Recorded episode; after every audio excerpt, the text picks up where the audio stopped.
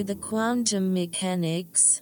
Yes, we are the Quantum Mechanics, the podcast that tinkers under the hood of the paranormal.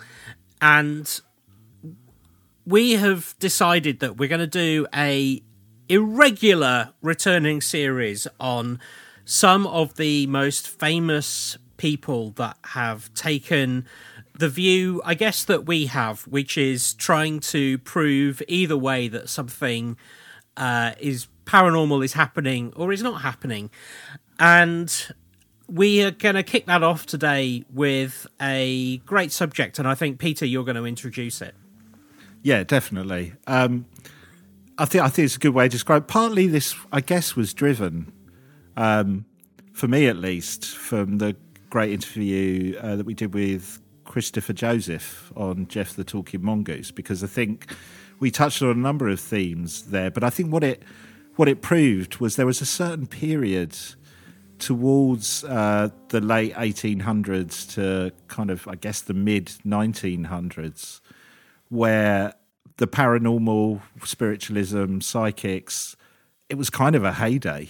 And there was so much of it happening for various reasons.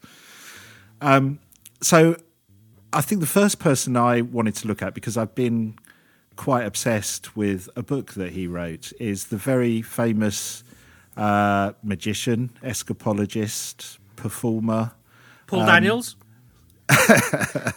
if only, if only. No, we're we're going a little bit bigger than that. I mean, not not in terms of stature, but in terms of gravitas, maybe. Uh, I want to talk about Harry Houdini ah. today. Um, because I've been reading a book that he wrote. Uh, it was published in 1924. It's a it's quite a chunky book, and it's called A Magician Among the Spirits. Uh, so, I mean, as a bit of background, uh, which we'll get onto a, a, bit more in a minute, uh, Houdini became quite obsessed with spiritualism and the paranormal. Uh, and I would say, I think Houdini might disagree with this, but certainly came from a position of trying to debunk it. That his basic premise that I got from reading his book was uh, he comes to the conclusion that medium spiritualism is is a fraud and just a, a bunch of of hokum. I guess the word is in America. Um, he says he didn't start off that way, but again, we'll talk about it a little bit more in reading the book. I think he had some pretty set ideas, but uh, to give him the benefit of the doubt, let's start off with how Houdini in the book himself uh, introduces his obsession with the paranormal and investigating it. So, Houdini says, From my early career as a mystical entertainer, I've been interested in spiritualism as belonging to the category of mysticism. And as a sideline to my own phase of mystery shows, I've associated myself with mediums, joining the rank and file and held seances as an independent medium to fathom the truth of it all. I mean, Houdini famously. So I think Houdini, pretty much in the twenties, especially, just became completely obsessed with the topic and debunking it. Um, he became a member of uh, an organisation called the Scientific American Community, who famously offered a cash prize to any medium or spiritualist who could successfully demonstrate supernatural powers. So I can't remember how much. I think it was something like five thousand dollars they offered to anyone who could come and prove their spiritual, paranormal, supernatural skills under test conditions. Um, so, but but let's get into. I've said that he became obsessed with it, and, and, from my reading of the book, I think he became obsessed with it and debunking it for three main reasons.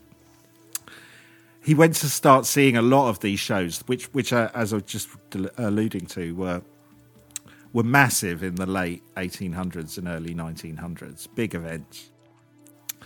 Uh, and I think he was driven by seeing elements within those shows that he kind of recognized as classic tricks that a magician or an illusionist would perform, and that they were being kind of used in this specific way.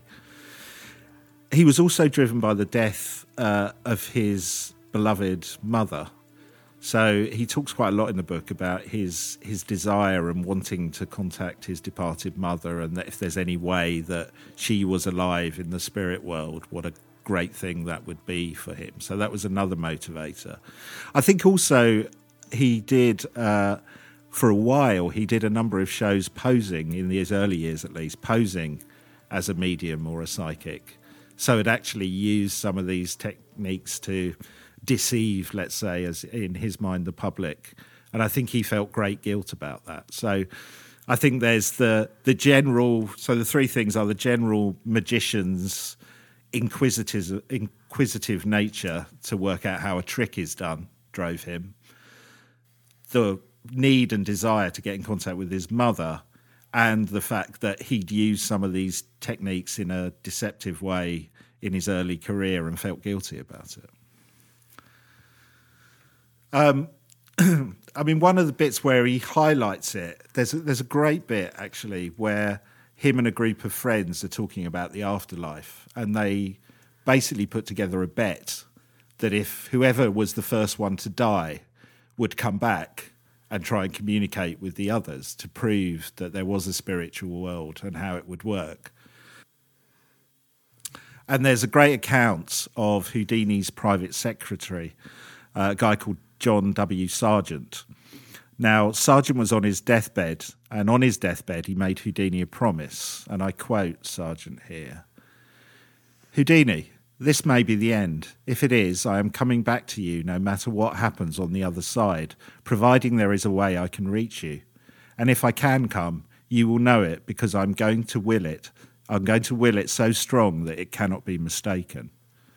Houdini goes on to say, he died the next day, there was more than th- that was more than three years ago, and there has been no sign. I have waited and watched, believing that if any man could ever have sent back word, he would be that man. And I know that our minds were so close to each other that I would have received the signal that my friend wanted to call me. No one could accuse me of being unwilling to receive such a sign, because it would have been the greatest enlightenment I could possibly have had in this world.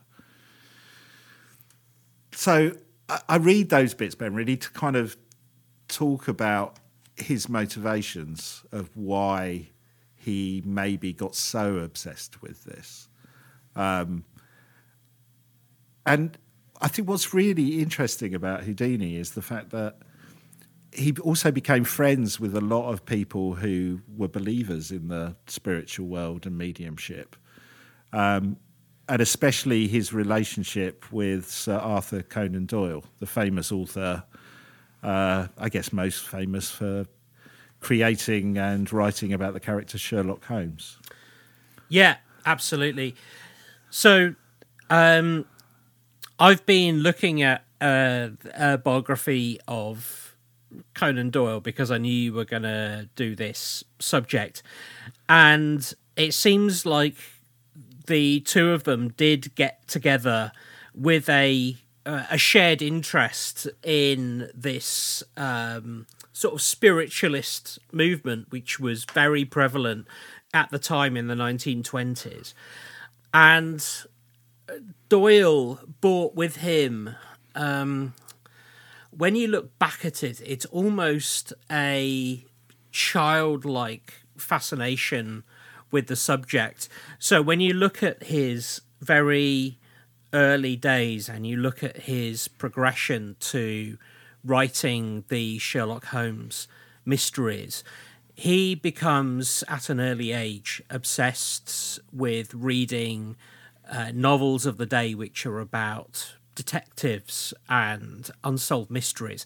And he finds that the denouement to those mysteries is very unsatisfying. He thinks that the authors, not necessarily that they're lazy, but that their storytelling isn't what he was expecting. All of the uh, criminals that are portrayed always get found out by some kind of mistake or uh, some kind of great coincidence. And what it it's clear that he wants more out of it. So he starts uh, developing the characters of Holmes and Watson out of a disgruntlement with these books. And it is also clear that he is an avid reader from a very early age. He's he's reading an awful lot of work, and none of it is especially paranormal. It's just um, mystery work.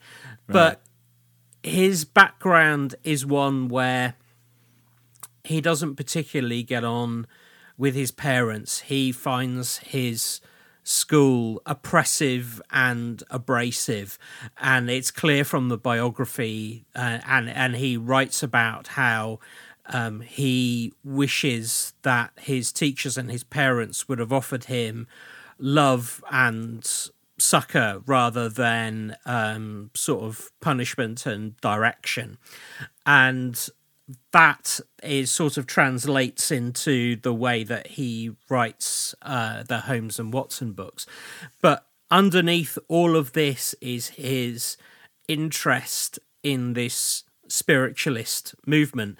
And obviously, like you introduced this piece, like it was something that was really getting um, I don't think credibility is the right word, but it was getting a lot of traction in the late 1800s, early 1900s.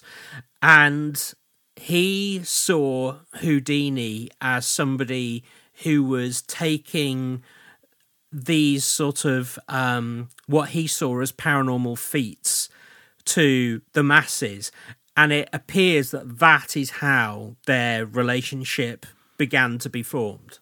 Yeah, I think that's true. I think I, I, think that comes out from the Houdini book as well. I mean, we'll get on to more Conan Doyle later and Houdini, but they seem to have such a warm regard for each other.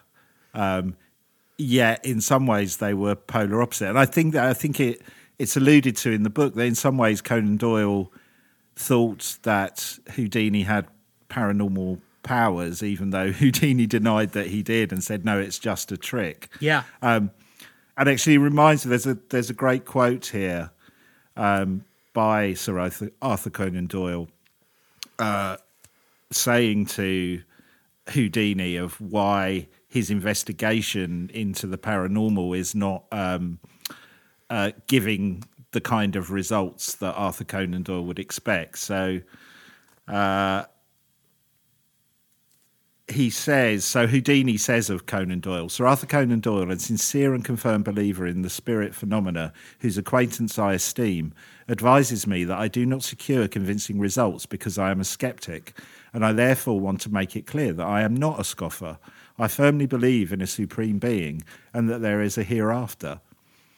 So we'll come on to more of Conan Doyle and uh, Houdini because their relationship is extremely fascinating.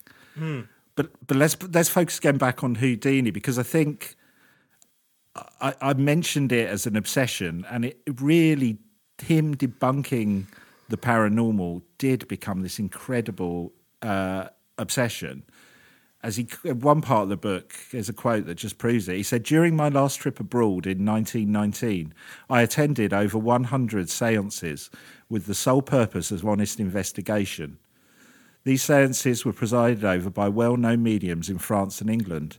In addition to attending these seances i have spent a great deal of time conferring with persons predominantly identified with spiritualism so we're talking about a man who goes on a European visit. I don't know if he's doing shows at this point, but during that time there, he attends over a hundred seances just to try and work out what's going on and what's what's being done.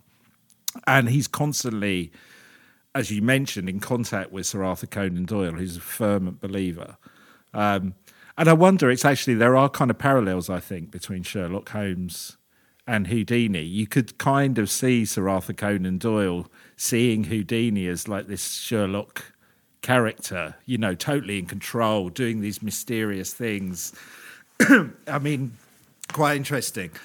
So, um, I'm not going to go through every story in the book because there's a lot of them, but there is a chapter at the start of the book that talks about the founders of modern spiritualism. So I just want to talk about a couple of examples and cases about people who've probably shaped the way we probably look at this subject, or at least how it's portrayed in the public.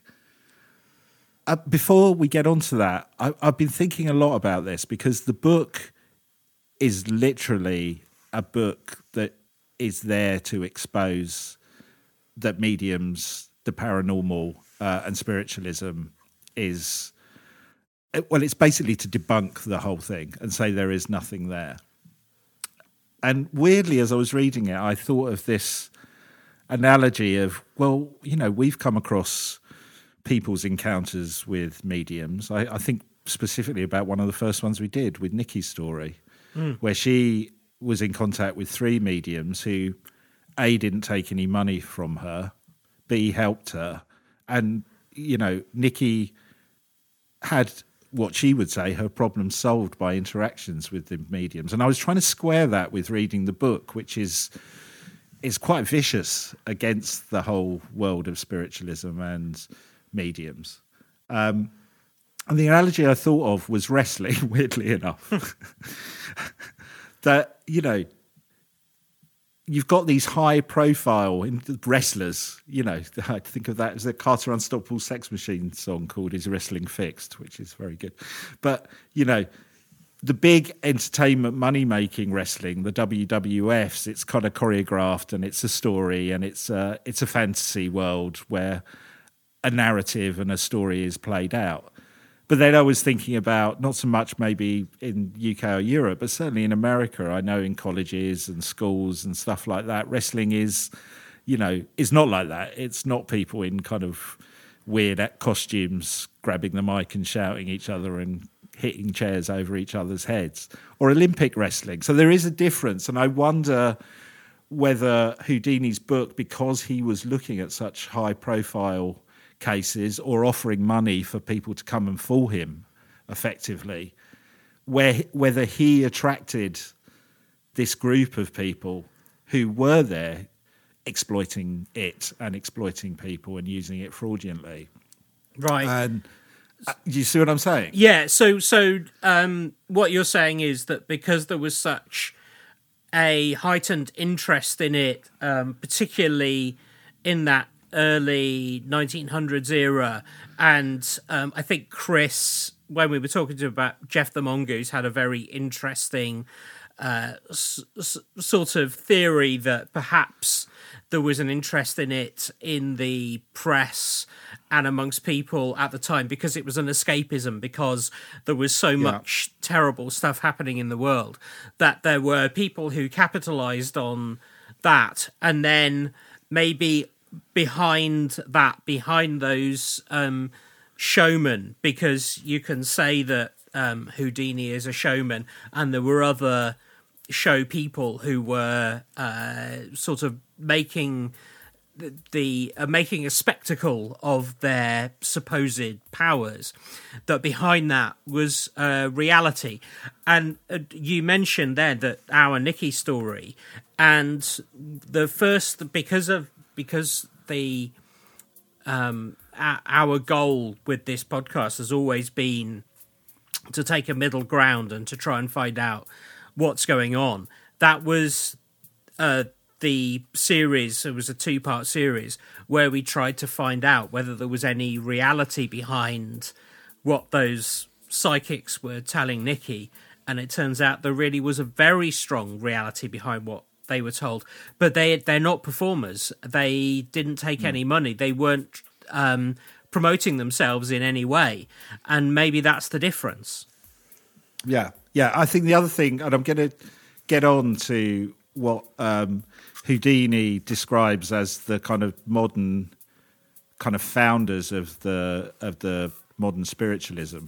Uh, the Fox sisters. I'm going to talk about them in a second. But I think their story, the Fox sisters, reminds me of something again, which uh, Christopher said when we were doing the Gef the Mongoose tale about the pressure on the family to kind of perform and to give results. And I think there are parallels with as I said, what Houdini describes as the kind of key, one of the key figures in modern spiritualism, the Fox sisters. So let me just give you a little background on the Fox sisters. Um, there were three sisters. They lived in Hydesville, New York, with their parents. Their house had uh, had a reputation for being haunted. And when the two youngest sisters were 10 and 14, Strange knocking sounds were heard in the house. Parents, friends, all their neighbours were basically convinced this was connected to spirits and the fact that the house was haunted. Um, and that somehow these spirits were channeling themselves through the two young daughters. So, I've been so worried with the family about this that they separated the two youngest daughters and made them de- live with different relatives in different parts of the country for a period. But weirdly, the strange phenomena seemed to follow them. The girls became famous, and in November 1849, they gave a demonstration of the strange rapping sounds at the Corinthian Hall in Rochester. So basically, these two girls it said were the ones who basically invented the convention of you know knock once for yes, knock twice for no. Right. Yeah. That this came from the Fox sisters, that kind of concept. So they there was an event held in 1849 in Rochester, and interestingly, uh, this is credited at least by Houdini in the book that this was the first demonstration of spiritualism to take part in front of a paying audience, which I think is a key figure from then on in, the sisters kind of built a career giving paid public demonstrations of their paranormal abilities. Uh, one of the sisters continued as a medium until the late 1800s.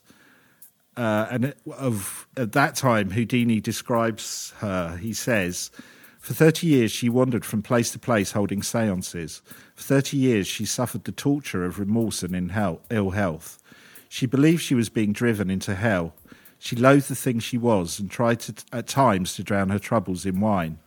For 30 years, she lived in constant fear of her older sister.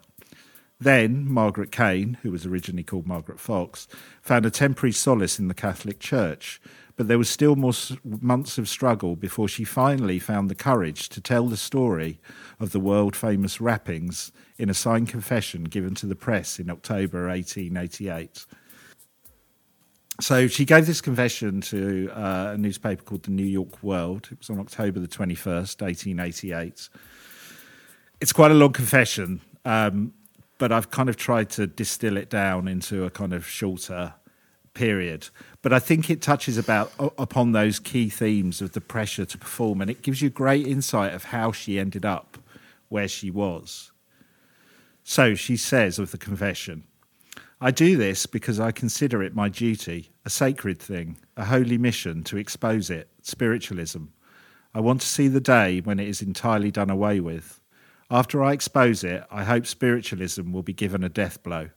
I was the first in the field and I have the right to expose it. My sister Katie and I were very young when this horrible deception began. I was only eight, just a year and a half older than she. We were mischievous children and sought merely to terrify our dear mother, who was a very good woman and very easily frightened. When we went to bed at night, we used to tie an apple to a string and move the string up and down, causing the apple to bump on the floor, or we would drop the apple on the floor, making a strange noise every time it would rebound.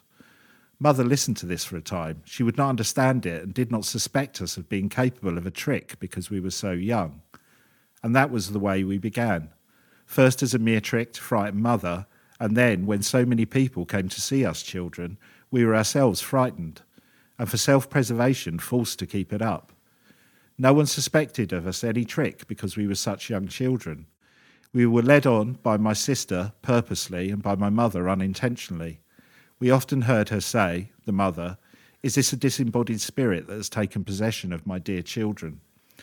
That encouraged our fun, and we went on. All the neighbours thought there was something and they wanted to find out what it was. They were convinced that someone had been murdered in our house. They asked the spirits through us about it, and we would rap one for the spirit answer yes. Mrs. Underhill, my eldest sister, took Katie and me to Rochester. There it was that we discovered a new way of making the raps.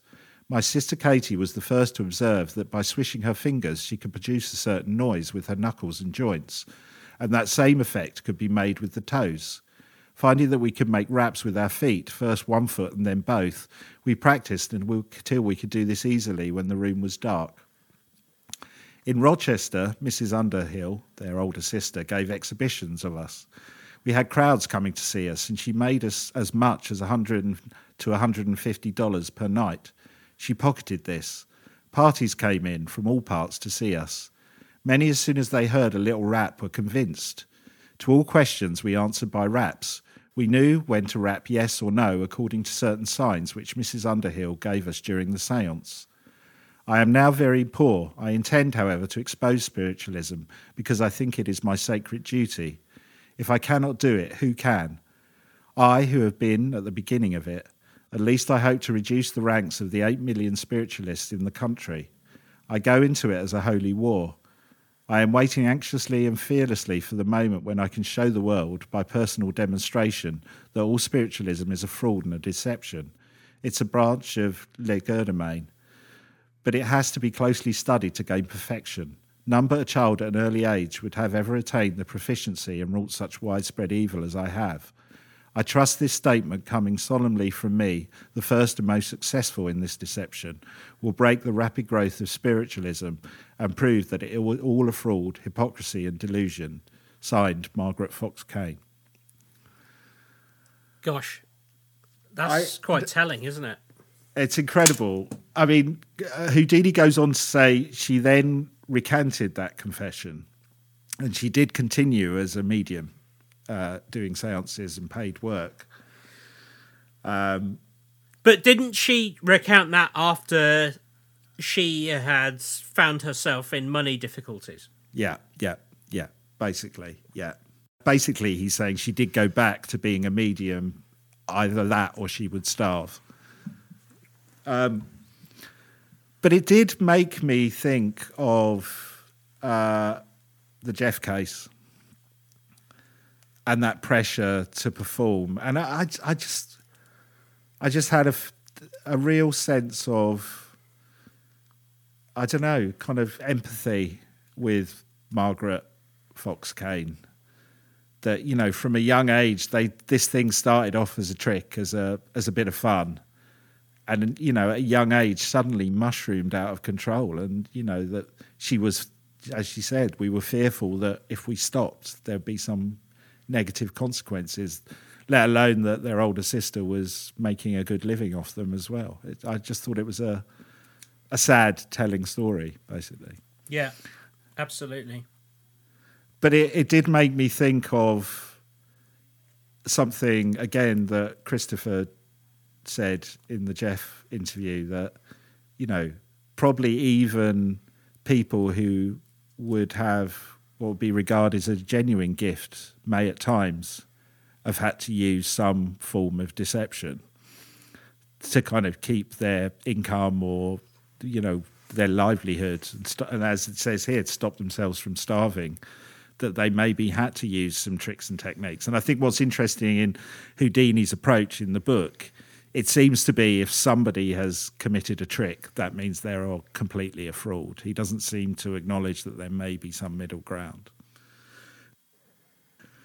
but I thought what interesting about that story is, you know, A, her progression and her journey, and B, that it was, they were the first ones who started to make money and do performances out of this stuff. And I think people then jumped off the back of their success. Um, so another one that Houdini talks about, uh, not sisters this time, but brothers, the Daven- Davenport brothers, again from the New York area um, and they began their work, let's say, in around the 1850s. Um, where the Fox sisters had a simple trick of the clicks using their, their feet and hands. The one, you know, one for yes, two for no, whatever, the one we kind of classically know now. The Davenport brothers brought a bit more of the performance, I guess, to spiritualism. So they would put on this show where they had a large cabinet or box with two chairs at either side. Um, a number of musical instruments and things would be laid in the cabinet. They would be tied up together so they couldn't move. And there was space in the middle of a cabinet for a kind of independent witness to sit inside and then the cabinet doors would be closed, so everybody inside the cabinet was in complete darkness. And the witness in the middle would then report, and the audience would hear the instruments being played, things being thrown around, things would come flying out of the cabinet. The witness sitting in the middle would feel kind of hands touching them and various weird phenomena and things, fluorescent things floating around. Um, so Houdini uh, decided to, or ended up befriending one of the brothers, the Davenport brothers, in later life, a guy called Ira Davenport, uh, who confessed to Houdini that their seances were a performance. And that the brothers, with uh, a mixture of a carefully developed knot, which they developed themselves,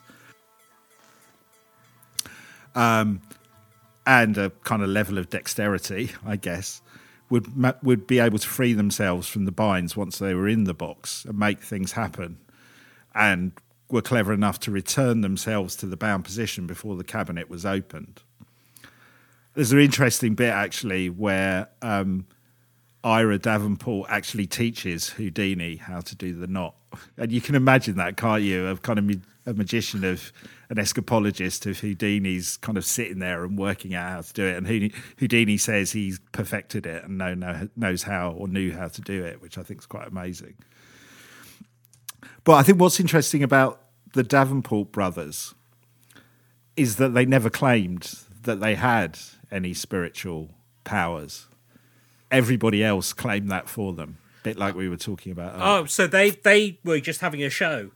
They would they just put together a show. Now, they didn't deny it, but everybody assumed they had paranormal powers, um, including a number of paranormal investigators and spiritualists who'd come and seen their show.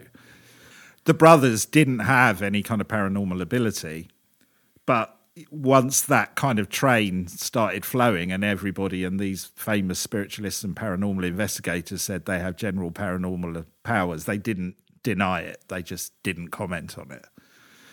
Um, and Ira Davenport, which I think is a great quote, famously said to Houdini, Strange how people imagine things in the dark. oh, that is a good quote. Because he, Ira would say to Houdini, sometimes people would come out of that cabinet claiming things had happened which the brothers had never done. Right. Right. So I guess those two, the uh, Fox sisters uh, and the Davenport brothers, are kind of an example of that kind of performance spiritualism. You know, paying crowds coming to see. I mean, they did give smaller performances, but they were basically, you know, the paranormal as entertainment.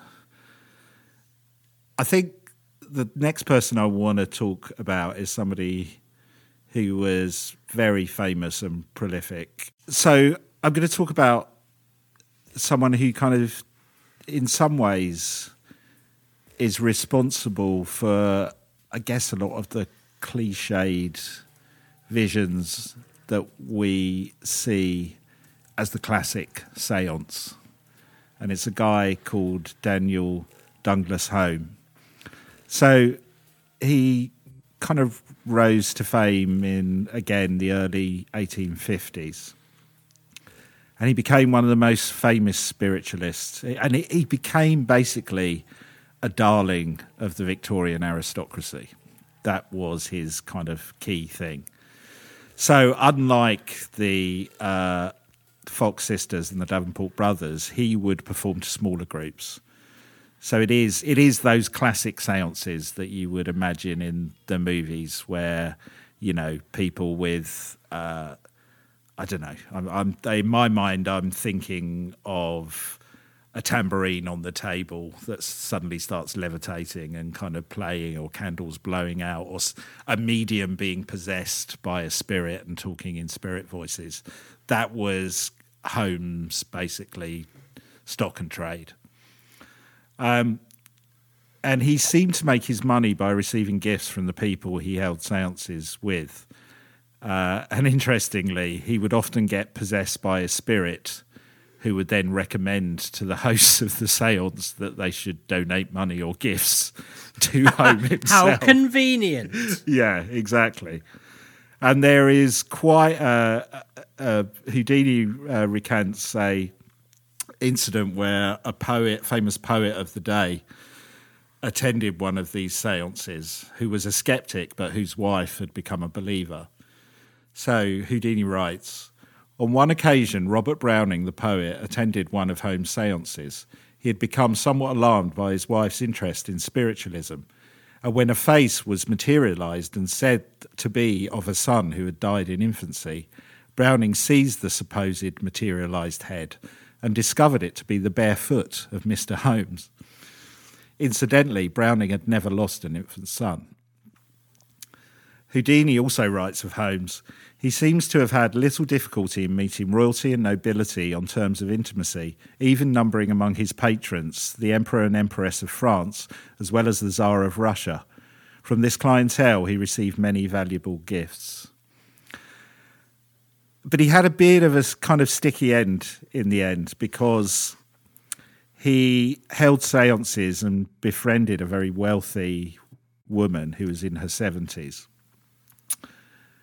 who, through, he said, being possessed by a spirit, convinced this woman to hand over the deeds of her house to him. Obviously, her family and friends were shocked by this and convinced her that she should go back to him and say, "No, I want, I want the deeds to my, to my house back," mm. of which Holmes refused, and it ended up in court. So he was he in the end had to give her back her money and the deeds to her house, uh, as the judge uh, declared he'd obtained them through fraud. So I think he I don't know if if if this guy Holmes was the first to do those kind of more small intimate seances with all the tricks and trades that you would uh, associate with a kind of cliched, I don't know, TV ab- adaptation of what Victorian science would be, or whether he was one of many of the time. But, you know, he certainly would use these smaller gatherings. I mean, the book does cover a number of topics, including explaining how things like, which were big at the time, um, spirit photos, where people would go and have photography sessions, and then a you know, a departed rel- relative would appear. Slate writing, he talks about this, uh, how um, uh, mediums would create ectoplasm, how they would use private investigators and bribe people to get information on people that they were holding seances for so they could kind of create this possession.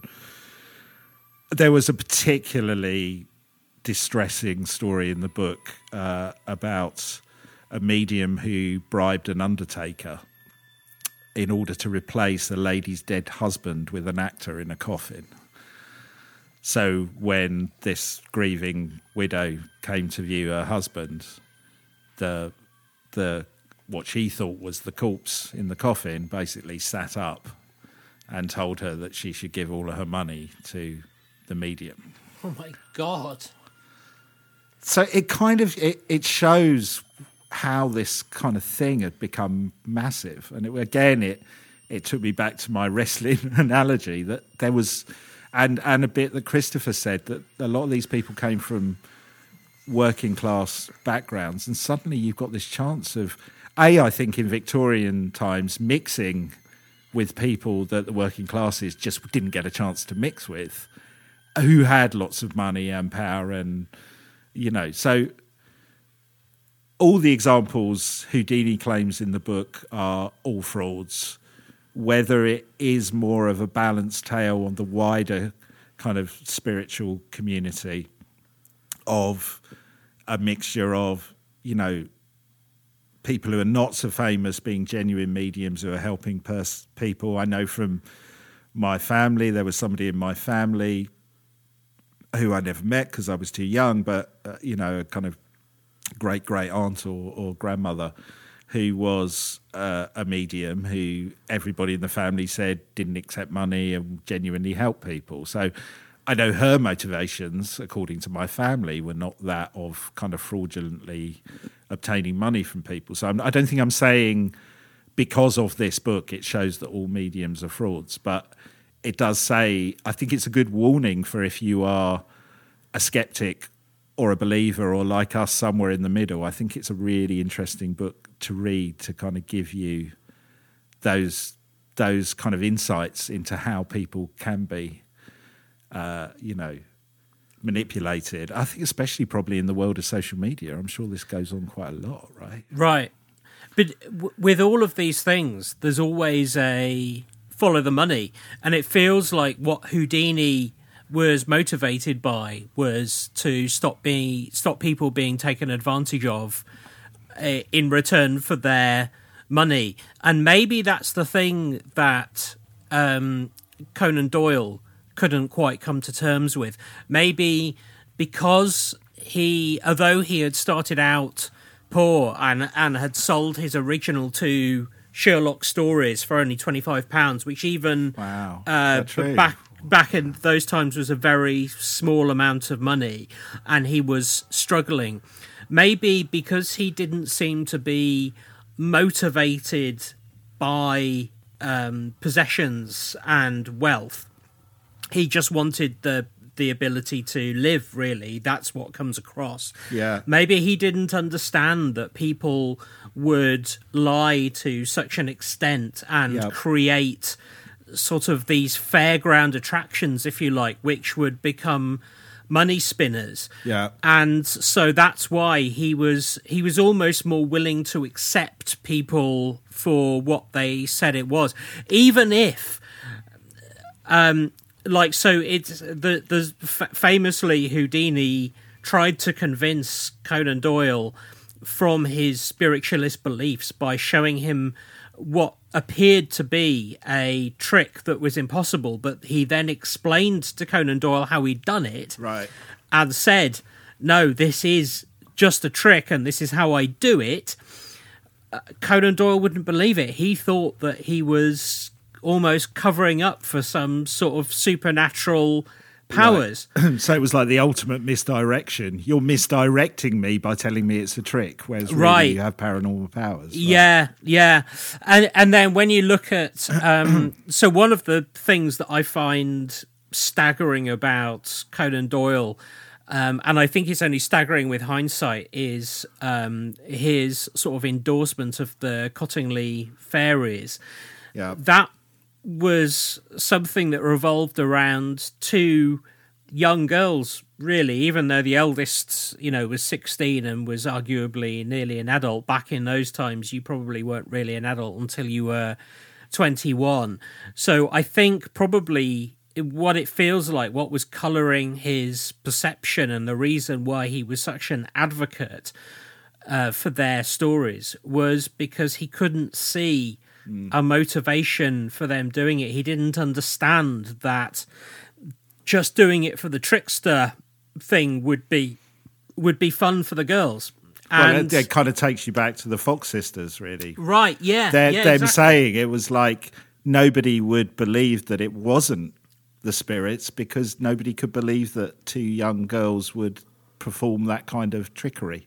Yeah, Exactly, exactly. And I think in modern day we sort of see this with um, Derren Brown. He did his uh, famous seance show where there was a bunch of people who knew that they were with Derren Brown. They knew that they were being filmed, yeah. and yet still were scared by what was happening on the Ouija board, even though it was explained to them that this was a trick, this was a uh, a piece of misdirection, this was uh, something that was made for television by the the mentalist Derren Brown. They didn't. They still saw the paranormal in it, and so I suppose maybe um, Conan Doyle and all of the people that um, were taken in by these big show people there's probably something in the human psyche that says if it appears to be impossible then it probably is impossible but then like as we have learned none of this explains like Nikki's story and the other things that we have found, yeah. like like your relative, where people are told inexplicable things and uh, there are there appear to be powers at work which are uh, not easily um, given you know a, a, good motivation or explanation for and yet there is no money trail. Well it's interesting you you talking about conan doyle and you know his motivations and his attitudes towards houdini because i think for the, the final section what i want to talk about is there's an amazing section in the book where it's basically lots of letters and correspondence between Houdini and Arthur Conan Doyle. And it touches upon some of the themes that you were just talking about. So I'll just crack straight into it, I think. Houdini says Spiritualism has claimed among its followers numbers of brilliant minds scientists, philosophers, professionals, and authors whether these great minds have been misdirected, whether they have followed the subject because they were convinced fully of its truth, or whether they have been successfully hoodwinked by some fraudulent medium are matters of conjecture and opinion. Nevertheless, they have been the means of bringing into the ranks of spiritualism numbers of those who allow themselves to be led by minds greater and more powerful than their own. Such one is Sir Arthur Conan Doyle. Um, He says, The friendship of Sir Arthur and myself dates back to the time when I was playing the Brighton Hippodrome in England. We had been corresponding and discussed through the medium of the mail questions regarding spiritualism. He invited Mrs. Houdini and myself to the Doyle home in Crowborough, England, and in that way an acquaintanceship was began, which has continued ever since. Honest friendship is one of life's most precious treasures, and I pride myself in thinking that we have held that treasure sacred in every respect. In every respect. I mean, there's some really touching letters and telegrams where Sir Arthur Conan Doyle tries to um, get Houdini to kind of quit doing these incredible stunts. There's a telegram, there's a great one my dear Houdini. So this was after the death of someone called the Human Fly, who was a performer who would scale buildings without any kind of ropes or whatever, and who'd fallen to his death off a New York skyscraper. My dear Houdini, for goodness sake, take care of those dangerous stunts of yours. You've done enough of them. I speak because I've just read of the death of the human fly. Is it worth it? Question mark. Yours very sincerely, signed A. Conan Doyle. Hmm. Which I, I love that letter. But there, there's also a great bit of correspondence of, in his attempts, kind of what you're saying of, you know, when Houdini showed him the trick and Conan Doyle just wouldn't accept that it was a trick, that it, it was paranormal. In his attempt to convince Houdini of the existence of the paranormal and spiritualism, he invited Houdini and his wife to a seance at his home. Uh, so it was Houdini, his wife, I think there were some other people there, Sir Arthur Conan Doyle and his wife, Lady Doyle. Now, Lady Doyle claimed to be a medium and that she could channel spirits. Um, and in this seance, Lady Doyle became possessed by a spirit and wrote a letter. She said she'd become possessed by Houdini's mother. And as we discussed earlier, Houdini's mother was a key, the death of his mother was a key talking point or driving point for Houdini to investigate this stuff. Um, and so she wrote this letter, which she said had come through the hands of Houdini's mother. And she also asked Houdini to write down a name of someone that she thought she was also getting information from. And he wrote down the name Powell, which we'll come on to in a minute. Um, Houdini then was upset by this seance because it did in, involve his mother, and he, he was quite upset and I guess discombobulated by the whole thing and talked about it or wrote an article about it in a newspaper uh, in the New York Sun. And there became this kind of bizarre exchange between Houdini and Sir Arthur Conan Doyle in a series of letters. And it starts with Sir Arthur Conan Doyle My, my dear Houdini, they sent me the New York Sun with your article and no doubt wanted me to answer it, but I have no fancy for sparring with a friend in public, so I took no notice. But nonetheless, I felt rather sore about it. You have all the right in the world to hold your own opinion, but when you say that you have no evidence of survival, i.e., survival on the other side, hmm. you say what I cannot reconcile and what I saw with my own eyes. I know by many examples the purity of my wife's mediumship, and I saw what you got and the effect it had upon you at the time. You know also you yourself at once wrote down with your own hand the name of Powell, the one man who might be expected to communicate with you. Unless you were joking when you said you did not know of this Powell's death, then surely that was evidential, since the idea that out of all your friends you had chance to write the name of one who exactly corresponded would surely be too wonderful a coincidence. However, I don't propose to discuss this subject any more with you, for I consider that you have had your proofs, and that the responsibility of accepting or rejecting it is with you, as it is the very real lasting responsibility. However, I have it at last, for I have done my best to give you the truth. Meanwhile, there are lots of other subjects on which we can all meet in friendship and friendly converse. Yours sincerely, Arthur Conan Doyle. So Houdini hmm. responds immediately to this letter.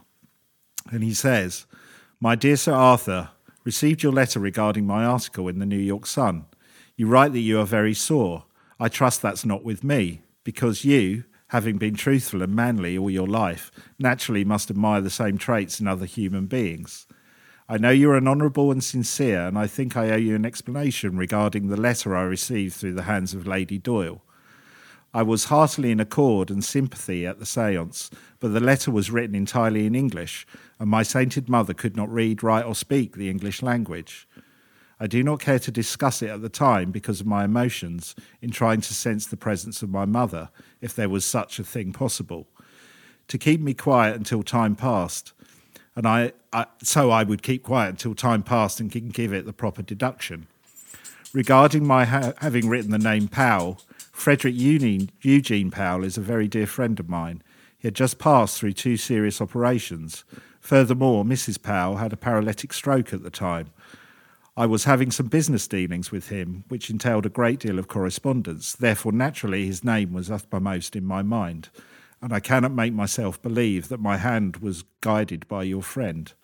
It was just a coincidence.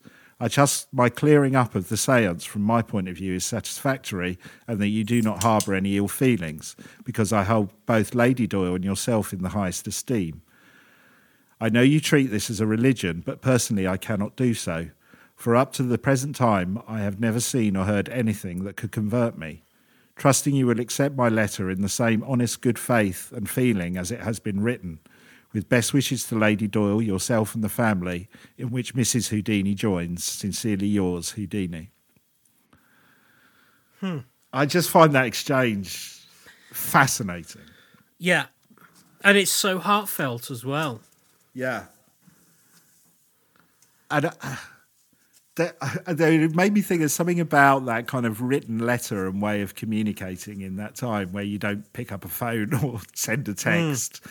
You know, that Houdini has written this article which has upset Conan Doyle, and even in there, from both of them, the what's the word? The chastising of each other, there's still you can feel the friendship and respect coming through. Yeah, yeah. Which, which I think is incredible. Yeah. Well, it it, it feels it's almost like um uh well, it's a conversation between a theist and an atheist, really, isn't it? exactly, exactly. Um, and neither of them can see the other person's point of view. But maybe what what we're saying is that it's a bit more nuanced than that. Like the, I suppose the modern day Houdini might be James Randi, who famously offered the huge cash prize for anybody who could um, prove psychic uh, or paranormal abilities in a lab condition, and that prize uh, though it's offered to this day, has been um, untaken. And there's two ways of looking at it. One is that uh, nobody uh, can do it, or the other way of looking at it is that uh, the people who can do it are not motivated by by that cash prize and don't wish to put their heads above the parapet. Well, I think there's a third way as well, you know, and going back to Christopher and Gef again, and going back to Ruth Roper Wild. I just I keep thinking about her fifty times going to a haunted place and not seeing anything, and then you'll get Mm. something. It's like maybe this stuff just does happen rarely, and that Mm. Yeah. some people are more in tune with it than others, but it still happens rarely. Yeah, Al- although then I just keep scratching my head around remote viewing, and I just keep thinking if remote viewing had ex- existed in this time, and we could have sit down with Houdini. I don't know, get Paul H. Smith or Daz Smith and Houdini in the same room, and say, "Go on, then explain that." You know what I mean? Uh, What, what would happen then? Well, there's a there's a very interesting sort of um, well to use that word again, potential denouement to the story. Uh, so about a year ago, I uh, read the book uh, "An Atheist in Heaven" by Paul Davids, and it is the story of a a, a Hollywood man, a, a mogul in the um, the sci-fi genre, who uh, is called, Forrest Ackerman, and uh, Paul Davids is a long-time creative collaborator with him, and peculiar things happen to Paul, which he uh, he talks about in this book, and I'm not going to go into the book now because, like, you need to read it for yourself. But there's a there's a moment within the book where Houdini comes up, and it it comes up in a uh, a very scientific and uh, rigorously controlled area where um, it is postulated that Houdini is working from beyond the grave to uh, prove that there is life after death, and it's it's a really powerful and strange part of the book, and I can't offer anything other than yeah, you just need to read that bit, but it, there's a potential that everything that Houdini thought was bunkum, he has since learnt isn't bunkum, and he's trying to prove it. So That's I, that's amazing, and it kind of ties in with the narrative that we talked about right at the start, with Houdini and his friends sitting down and having this kind of pact between them that if Yeah. there is any way they could come back and communicate with themselves from the other side, whoever dies first, I think they said when they all sat down and met, that they would do everything in their power to come back and tell the others that yes, it there is a spirit world and Yeah. these things exist. It does tie in with that narrative. It's an intriguing thought, though, isn't it? That he, he, after all this debunking and firm belief uh, that it's all rubbish, that the irony if Houdini did get to the other side and realised that he was wrong and tried to come back and convince everyone is a is a lovely, tantalising thought. It is. It is. So I, I think probably the the way that we should continue this conversation is to speak to what you might call um, a an an average psychic. So somebody who isn't a Derek Acorah, they're not Yeah. on television. Um, they don't drive a Maserati as Derek Acorah did, uh, Right, which yeah. obviously raises concerns. Um, and ask them about their experiences and maybe get their point of view on this. So I'm working on that particular lead at the moment, and I think that would be brilliant because I think I think reading this book, th- there is a difference in my mind. I, I'm not sure. I don't know for sure, but I think there should be a difference between these examples of people who are making at that time big money, big political associations, relationships, and I don't know how to describe them. Your grassroots mediums, maybe that's the way of describing it. Yeah, yeah, absolutely. Yeah, I think that's right. I think that's right.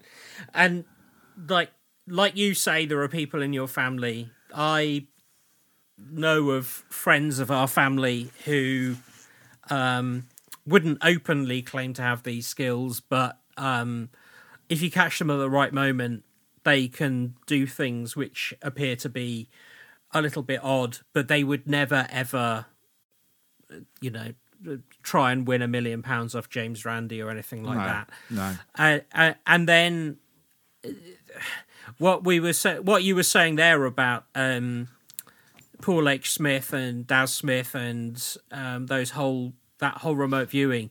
There's the what they talk about a lot is noise versus signal. Yeah. And I sort of think that as soon as you put money into it and a It's burden of proof, you add noise. Yeah, yeah, exactly. Yeah, that's interesting. That is interesting. Because I think the other thing that struck me is at the start of the book, Houdini does go to great pains to say he's come at this from a agnostic point of view. Hmm. But it even from the start, it doesn't really read that way, and I can't work out if that's because over the course of his investigations he's become jaded with it, or whether he always had a kind of bias of what he was going to achieve. And I keep going back to those three motivations in my head that he could see some of the tricks that he used in his magic and illusionist shows being used by these people, and that upset him. You know, this desire to kind of communicate with his mother, and I think it was a kind of internal battle that he desperately wanted this thing to happen, but thought it's ridiculous, and you could see the struggle within him, hmm. and the fact that he had done, which he plays down, I think, in the book from what I've heard, and in you know that he said he kind of alludes in the book that he's incorporated the tricks of uh, mediums and spiritualists in his work, but it's my understanding that he did pose as a spiritualist or a medium in his early part of his career. So I think there was a, a degree of guilt about that as well. yeah, So I think it's it's it's fascinating though whether you are a believer in mediumship and the spirit spiritualism, a complete skeptic, or a bit like me and Ben, somewhere in the middle where we just kind of scratch our heads about it. This book by Harry Houdini, A Magician Among the Spirits, is well worth a read. You know, because it's funny because I noticed. I've noticed online we you know we get we get great response on Facebook, but I've noticed a few posts being kind of tagged onto the com- comments of our that we put out with uh, on Facebook, especially when we got a new episode. You know, I don't know, I can't remember the name of it, but there's one saying, "Oh, I've my love life has been completely cured by this amazing doctor who can." cast spells and get your lover back, you know, and then kind of contact details. And I just keep having to go, please, this is nothing to do with us. You know, I think I said the other day, go and join t- Tinder. Tinder, it'll be a lot cheaper than getting in contact with this guy. You know what I mean? It's mm, like, mm. and it, you know, it's out there, and what would be a shame, and it'll be great when we can talk to, like we said, a grassroots medium, how they feel about that. That even now that there was this period of time where people were fraudulently making money out of this stuff, and it's still going on today. How that must feel to somebody who has, or at least believes they have, a genuine ability. yeah, yeah. Well, I think uh, a good way to close this conversation down. Um, I've just been uh, away for a week, and I had a couple of long car journeys, and one of the podcasts I listened to was Adam Buxton speaking to Robbie Williams. Oh, love Adam and Buxton. Uh, yes, absolutely, and and I'm a big fan of Robbie Williams, not necessarily for his music, but because I think he's um, an interesting person, and I really enjoyed the Jon Ronson um, documentary that he did for uh, channel, uh, BBC Four, uh, BBC Radio Four on UFOs. But when Adam questioned him about you know the esoteric things that he's interested in, um, Robbie said, "Oh well, I'm one of those people. I don't believe in everything, but I don't disbelieve in everything. Everything I read, I go, yeah, sure, it's possible." And I think that is possibly the best way to approach this stuff. And I think what we've discovered here is Conan Doyle was a was a, a swing one way, and Houdini was a swing the other, and perhaps the truth lies somewhere in the middle of the needle. I think I think you're right. I'd quite like to give Houdini the last word on this episode rather than Robbie Williams. It's a toss up. Much as I'd like to. So I'm just gonna I, I think we'll end with with with I guess it's a bit of a summary of Houdini's conclusion at the end of his book, A Magician Among the Spirits. It has been my desire in this book to convey to the reader my views regarding spiritualism, which are a result of study and investigation. The startling feature of which has been the utter inability of the average human being to describe accurately anything he or she has witnessed. Many sitters, devoid of the sense of accurate observation, prefer to garnish and embellish their stories with the fruits of their fertile imagination, adding a choice bit every time the incident is reported, and eventually, by a trick of the brain, really believing what they say. It is evident, therefore, that a clever misguidance, an apt misdirection of attention, a medium can accomplish seemingly wonders. The sitter becomes positively self deluded and actually thinks he has seen weird phantoms or has heard the voice of a beloved one. To my knowledge, I have never been baffled in the least by what I have seen at a seance. Everything I have seen has been merely a form of mystification. The secret of all such performances is to catch the mind off guard, and at that moment, after it has been surprised, to follow it up with something else that carries the intelligence along with the performer even against the spectator's will. When it is possible to do this with a highly developed mind, like Mr. Kellar's, once trained in magic mysteries, or when scientific men of the intelligence of Sir Oliver Lodge, Sir Arthur Conan Doyle, and William Crook, and William T. Stead can be made to believe, by such means, how much easier it must be in the case of ordinary human beings. Wow, those are great words. I thought it was a good quote to end on. And on that note, um, well, we will definitely, as Ben said right at the start of this, I, I think this is a really interesting topic for us. This this world of paranormal investigators is fascinating me, and we will return to it. Um, maybe we'll focus on somebody who's more of a believer next time. But I, I totally enjoyed that book and and kind of reading Houdini's words, even though it's quite a long book and his writing style's not that easy to read. There's packed full of detail, so I definitely recommend it. Sounds great. I'm going to pick it up. Cool, excellent. Well, we'll be back with uh, more quantum mechanics next time. Like, subscribe, review. See you next like, time. Like, subscribe, review. See ya.